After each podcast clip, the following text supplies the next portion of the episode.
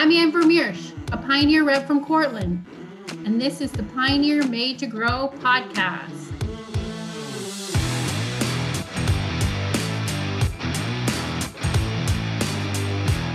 Thanks, Ann, and thank you for listening to the Pioneer Made to Grow podcast.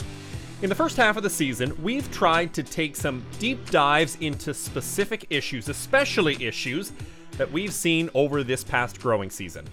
Today, our trend continues as we take a close look into what seems like the never ending fight against weeds. Just when you think you've got your weed control under control, suddenly a herbicide resistant weed moves in. And with more moving their way from the far west of Ontario into the east and into Quebec, we thought it an incredibly important subject to think about building solid weed management plans for next year and beyond. Now, if you're talking weeds in Ontario, there is one person you've got to start with. A name that is no stranger to agronomy meetings and updates in this province, Mike Cowbrough. He is the provincial weed specialist with the Ministry of Agriculture, Food, and Rural Affairs. Mike, thanks for taking the time to talk to us today. Yes, happy to be here. What we want to really do today is give producers a bit of a better idea on how to manage really the whole spectrum of weeds. Obviously, get into um, you know weeds that may be resistant to certain herbicides, but let's start at the beginning in terms of you know a weed management strategy for a farmer. Uh, what should they be thinking about? Yeah, so you know, really, when we look at weed management as an approach, uh, you know, certainly herbicides are uh, an important component of that system. But if we want to take the pressure off herbicides and you know give them the most opportunities to, to, succeed, we really have to kind of take a step back, Andrew, and and focus on kind of the cultural practices that benefit weed management. And so, you know, those are things like uh, starting with a very good base soil fertility. Like we've we've seen time and time again, if we have uh, phosphorus and potassium levels that are you know above 20 and 120 parts per million. You know the the crops close their canopy quicker. That has benefits to weed management. Like a healthy soil a healthy crop uh, is a competitive advantage. Um, certainly rotations um, that are more diverse that include cereals and then also include cover crops those things also you know shift up the spectrum of weeds doesn't allow any one weed species to dominate and are overall beneficial. Um, and then you get into things like scouting are uh, incredibly important. I know it sounds basic but you know even this past season you could go from weeds being at a stage that's susceptible to most herbicides to being too big in the span of four or five days. And so if you're not on that, um, you know, you miss you miss out. And then the last two things are, are the incorporation of like fall weed control systems. You know, those are incredibly beneficial, especially for perennial weeds, to, to, to reduce the uh, population of those species, make them come up later. Again, putting the crop in a competitive advantage over the weed and then lastly, it does come back to herbicides, but more that idea of let's use them in a layered approach, you know, two pass programs, pre-emergence followed by post-emergence. And then let's use as many modes of action as we can that are effective on the species that we're targeting. And, you know, sounds simple in theory, but, you know, it, again, it's a systems approach. It's complicated. You want to have many strategies that complement each other um because you know the reality is is one or two of those things are going to fail or maybe not go as intended throughout the season. So there's a lot to unpack then mike. When we go down that list is there ones that stand out as you know when you're when you're seeing what's happening in Ontario as ones that, that maybe we can pull our socks up a little bit more on? Or you know what what really should be the priority for these Right. So let's let's use some concrete examples and then see if they tie into the research. Um, and so a couple of concrete things um, is just you know the idea of rotation and cover crops. Like the reality is most uh, uh, you know a significant portion of the province is corn and soybeans. And yes, we have a million acres of wheat, but we have three million acres of soybeans. And so there's a 2 million acre gap there. Now, maybe some of that 2 million acres gets some sort of cover crop, and it might be 30%. But the reality is there's well over a million acres in the province that have nothing going on after soybeans are harvested. And so even something as simple as you know 50 pounds of cereal rye, which we can plant sometimes well into November, you know we've seen uh, in the research, you know that's been a significant way to reduce the population of something like Canada fleabane. Right? There's less of it. It's smaller. It's easier to kill. Um, and so those are things that you can start to incorporate. And then you know if you're a livestock producer you know that that cereal rye planted in the fall you know if it looks good lots of biomass in the spring you might decide that that's worth taking off as green feed and then planting something into it after right? So i think if we could get people to incorporate you know low rates of cereal cover crops post soybean harvest that would go a long way and then on the fall wheat control side, like again, being a little bit aggressive in terms of, of uh, pushing that application of if it's glyphosate um, for perennial weeds, you know, getting aggressive and doing that on the later side, because I've not, in, in the time with ministry, I've never heard a farmer regret their decision to do something in the fall to manage perennial weeds. And if it's done consistently year in and year out, things like perennial sow thistle, the problem perennial weeds, they do over time uh, reduce in their prevalence. And so those are a couple of, I think, you know, specific examples that can be incorporated. And it's and it's validated in the research. I was talking with Peter Sikkema last week, who's been doing this like long-term um, systems approach trial in water hemp. And he's finding that if he has a more diverse rotation that includes cereals, that has a cover crop planted after uh, winter wheat harvest, and using layered herbicides and all that stuff, like he's seeing over 80% reduction in weed seed return to the soil. So all of those things have tremendous impact in terms of reducing weed populations. I want to maybe shift into the actual species themselves. You mentioned a few that are obviously those perennial issues. And what are those ones that, number one, maybe are issues that we need to do a little bit more of, but two, that maybe growers that haven't seen them need to be watching out for. And you, know we want to make sure we don't spread some of these seeds from one area to another. Right. So i'll give you i'll lay, i'll break that into two components. There's kind of the usual suspects um, and and then the ones that are that we should have on our radar because we don't really want them to establish. Um, so you know year in and year out common lamb's quarter still ranks as one of the most problematic species amongst Ontario farmers. It's abundant, it's competitive, and uh, it doesn't take much for those weeds to have the upper hand over herbicides. They get big in a hurry, they get tough, they're they're difficult to control. Not a lot of uh, purely herbicide resistance in lamb's quarters. It's just it's just a it's the perfect weed if you like weeds and them to be competitive. And then, you know, there's the main ones are Canada fleabane, uh, the ragweed species. Um, on the perennial front, it's it's sow thistle and vetch.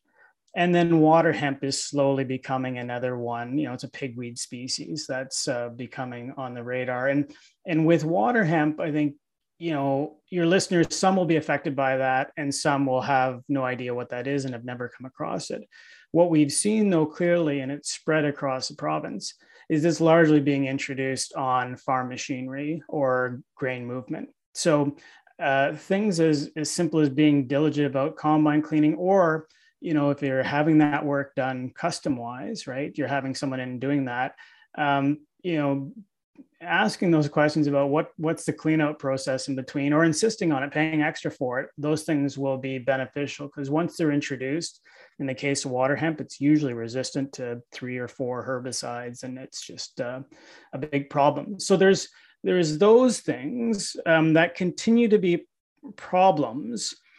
And if we talk about like from a practical perspective how do you reduce their impact?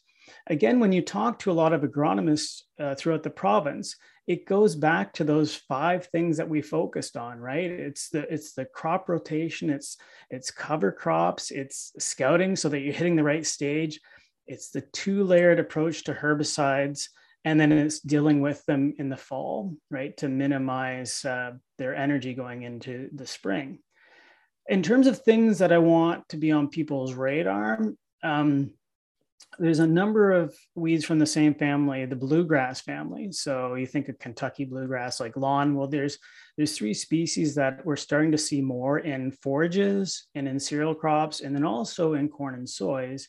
Uh, Canada bluegrass, roughstalk bluegrass. So these are perennial grassy species that um, they spread by stolons, a lot like creeping Charlie. They'll move along the soil they're they're incredibly tolerant to a number of herbicides. So um, and once they get established in a field, they can spread by seed and by those stolons and kind of dominate a landscape.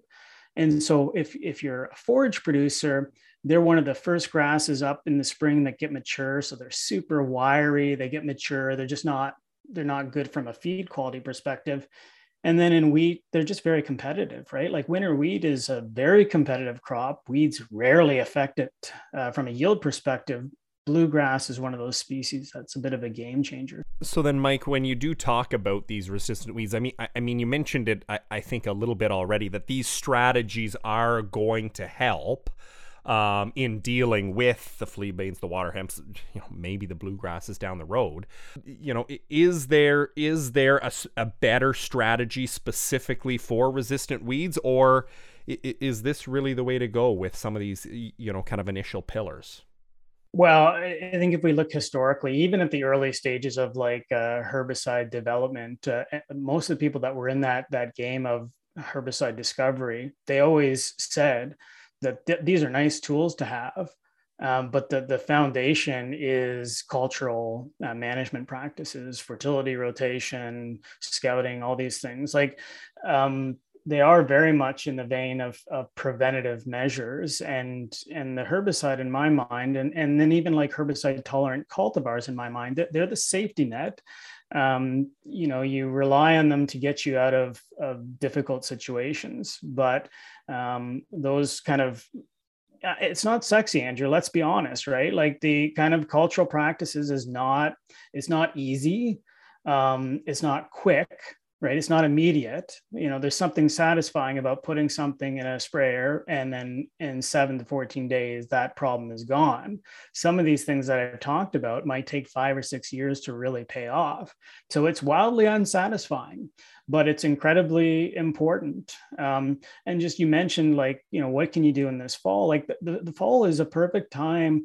Often the fall's a perfect time to make observations of what kind of is escaping in the field. And because those things are likely like in the case of fleabane you see a small patch at harvest. Yeah it's not probably uh, affected you at all economically. Um, but it's a little bit of the canary in the coal mine because that could easily be a problem two to three years where now it is causing 40 50 60% yield loss. Mike thanks very much for joining us today. Yeah no problems andrew. Always a pleasure all right, that's the big picture on weeds, and with some pretty strong ideas, I think, for pulling together a whole farm weed management strategy. Obviously, part of that strategy, though, is going to be the variety selection and the herbicide program to go with it. For that, we're going to go to the research and development side of Corteva to catch up with Nadia Krasheniniak, who is the evaluation zone lead, the most northern one, on the soybean breeding group for North America. Nadia, thanks for coming on the podcast today. My pleasure, Andrew. Thank you very much for the invitation.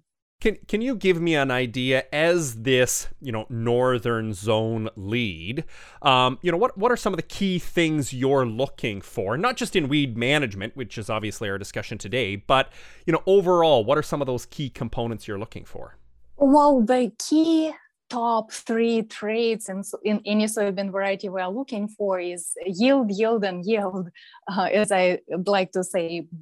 And the, the main goal of any soybean breeder would be to come up with the traits that protect this yield. Um, so we're looking at all the um, diseases and pests that might be present in the area and try to, uh, to breed in and incorporate the tolerance to those diseases or resistance to certain pests.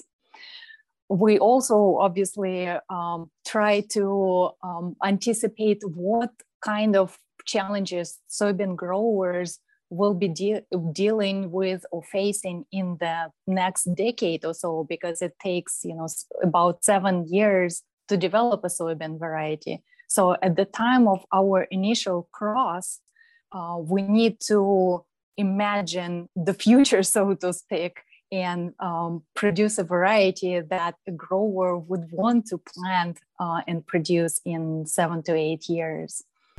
Now, thinking about that, you know, long-term window and that potential for yield loss, obviously weed control is an important one. Um, eh, you know, but this idea of resistant weeds, I don't want to say it's new to um, you know Canada, you know especially some of the very southern Ontario growers, but there are uh, growers in Ontario that are just starting to recognize what herbicide resistant weeds can do, particularly in that um, you know stage of yield loss.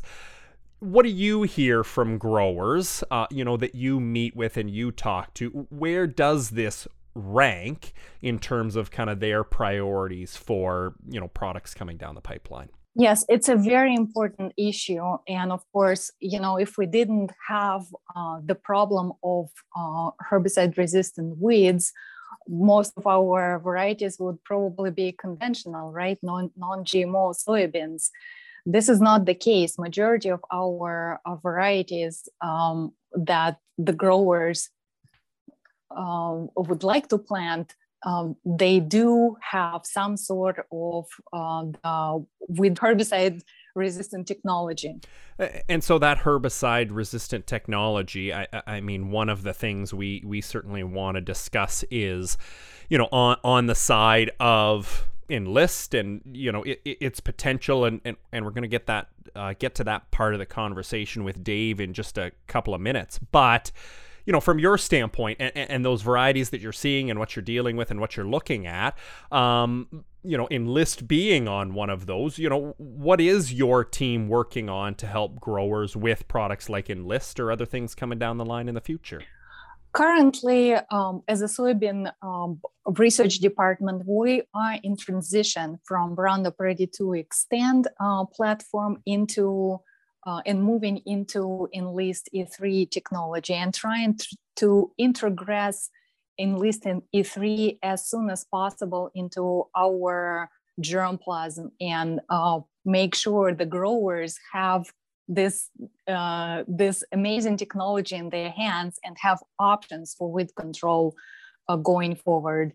So at the moment, we are ramping up our offerings um, and making sure we move as fast as possible and very aggressive in uh, um, providing as many enlist varieties to the growers uh, in, in the future. Then, in terms of, yeah, and maybe this is a silly question, but are you ever happy? You know, is there a target for how many varieties you'd like to have for growers, or is this a case of, this technology is here now. And so for the foreseeable future, you're going to continue adding, adding, adding. Correct. And it will be a gradual transition, but we um, do not anticipate having a lot of Roundup Ready 2 Xtend uh, varieties uh, by 2025.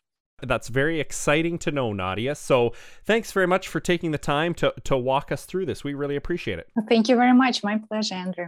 That definitely does sound like an exciting future with all the potential of Enlist E3 technology coming in so strong.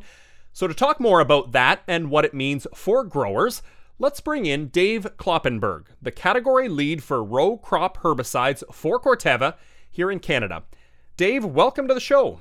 Oh, it's uh, it's great to be with you, Andrew. We've been talking a lot about weed management from the whole farm approach and working our way specifically to the Enlist system. Can we start there, Dave? And maybe you can introduce to those who are not incredibly familiar with the Enlist realm of products what the system can do for growers here in Ontario?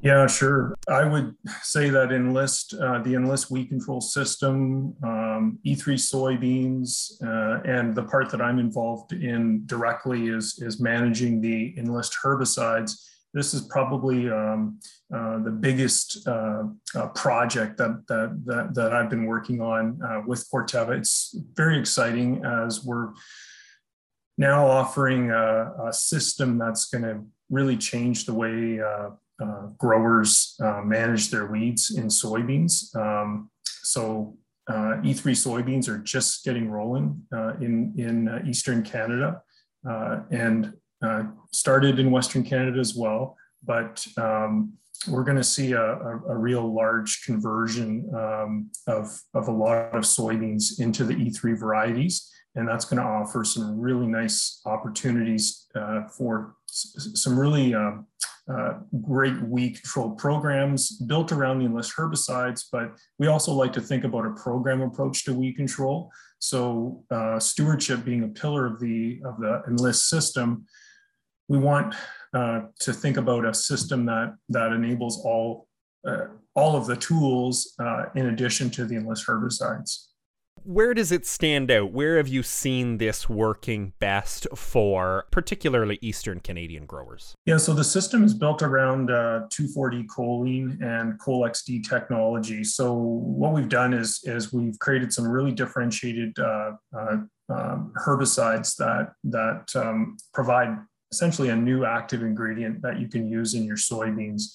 And uh, the real fit is that um, you have a real full window uh, right to, to the R2 stage um, to get control of um, hard to control weeds, whether you know those are perennials or whether you're talking weed like horsetail or some of the glyphosate resistant weeds, which we're seeing uh, become a bigger issue. And, and uh, so the, the real drivers there are Canada fleabane and, um, and then more recently is, is we're seeing water hemp. And so um, this is technology that you can use really fully enabled in that post-emergence window um, to start to be able to manage these weeds. But like I said, uh, we want to also think about how we manage these weeds with a, a broad range of technologies. So starting with residuals and multiple modes of action. So we kind of build a, a robust system um, that that you know allows growers to get really really awesome control of some of these problem weeds. Well, because as you talk about that, you know, we were talking with Mike a little bit earlier in the show, and he talked a lot about that. You know, let's get multiple modes of action. Let's get a better plan together here to say, you know, how can we make sure that, you know, we are using uh, you know, this technology, you know, in the appropriate places, you know, making the applications at the right time. Um, you know, you mentioned fully enabled as, you know, one of those benefits of it. What do you mean by that, Dave? I, th- I think for, for, for growers, um, I've always talked about, uh, and this goes back to when I was uh, in sales in the field. I, I, I think um, it's great if you can have a, a plan A, um, but also a plan B and a plan C. because you know mother nature sometimes throws throws curveballs and you know the best laid plans well you know you may you may have, have, have wanted to uh, to get you know a lot of your weed management down in, in your burn down your pre-emergence.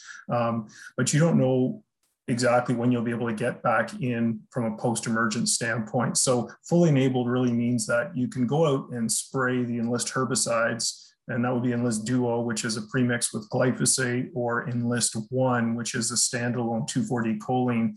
And because they have that technology built in, the Colex-D technology, we've built in drift reduction, and we've also created herbicides that have near zero volatility. And, and so really what that means for a grower is that it's just like spraying any other herbicide.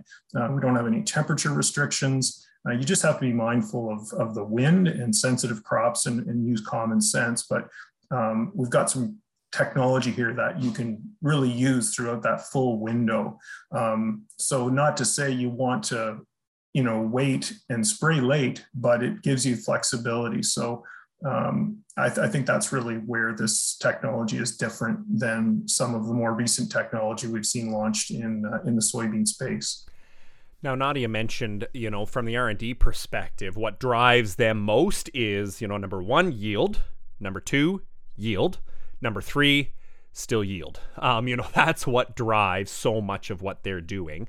Um, as this as these products are coming to market in Eastern Canada, um, you know, what, what kind of data are you seeing? What kind of results are you seeing to drive that, you know, number one priority that obviously growers have, which is, you know, ensuring the yield's going to be there in the fall? Yeah, I think you're absolutely right. I mean, it's all about yield and agronomics, and then um, those have to be the foundation of why a grower would choose a certain um, soybean variety. So I think the luxury we have in, in Eastern Canada is that, yes, although we do have these pressing weed resistance issues, um, it's not full, it's not a full blown, blown um, kind of uh, uh, disaster like it, it, became in certain areas of the southern U.S. So, so now you know I think really growers are going to going to adopt uh, varieties based on their agronomics and yield, um, but the bonus of having the uh, enlist E3 varieties, and we're seeing them come out, you know, across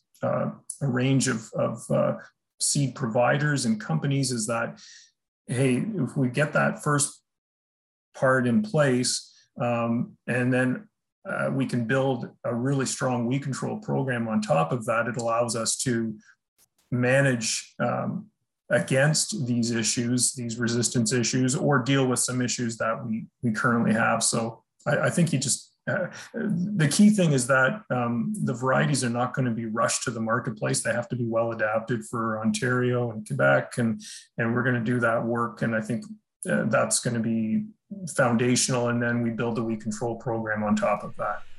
Now, I want to look ahead a little bit, Dave, here, and just kind of think long term because obviously, you know, the, the excitement is there for this technology. The excitement is there for these new varieties to come to market in the next um, few years. But I want to go back to your comment about stewardship, um, you know, and ensuring that these technologies are going to continue to be there uh, and continue to deliver results for Canadian growers. Um, what are some key things that you believe are important that a grower's got to think about to make sure that this is going to work long term? Yeah, that's that's a real it's a really great great question, and I think that's a whole challenge for the industry is is is how do we manage technology? So you know we've seen it in the you know the trait side and in the BT traits, a lot of effort around stewardship uh, because the, steward, the, the technology is so valuable. So the same, I think we need to think about herbicide resistance technology like the E3 soybean um, and, and, and the enlist weed control system is that we have to steward this technology because it, it has such value. And so I think what really what that means is that uh, the technology is going to be super valuable and useful for growers. Um, but we also need to, to not throw all our eggs in just relying on that one herbicide resistance trait uh, to manage all our issues. We need to still think about uh, good agronomics. So starting with early weed control. And I think if you talk to the researchers, they would say a two pass program in soybeans is always going to provide you the best weed control and um, the best yield. And so that means um, that residuals are still going to be important, other modes of action. So let's just make it practical here. So let's say you have um, water hemp. Um, I think the key thing is that we've got to start with a residual, probably something like a, a group 14 or group 15 to get some good solid initial control. And then we can come post emergence with this technology.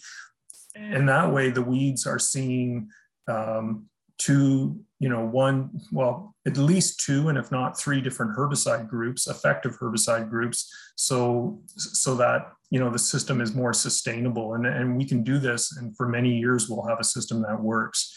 Uh, and, and the alternative is just to, to rely on the one silver bullet that we've provided. And I don't think that's a really sustainable system. So we want to sustain this technology. Really, that's the bottom line. Well, it certainly sounds like an exciting time, and certainly excited to see, uh, you know, more and more of these varieties come to market in the next few years. So, Dave, thanks very much for joining us today. Well, thanks, uh, Andrew. Uh, it was great uh, talking with you. On behalf of the entire Pioneer team, I want to thank you for listening to this episode of the Pioneer Made to Grow podcast. Don't forget, you can always get in touch on Twitter at the handle Pioneer Seeds CA or my personal handle, Fresh Air Farmer. And for more info or advice, you can always talk to your local Pioneer rep or visit pioneer.com/canada.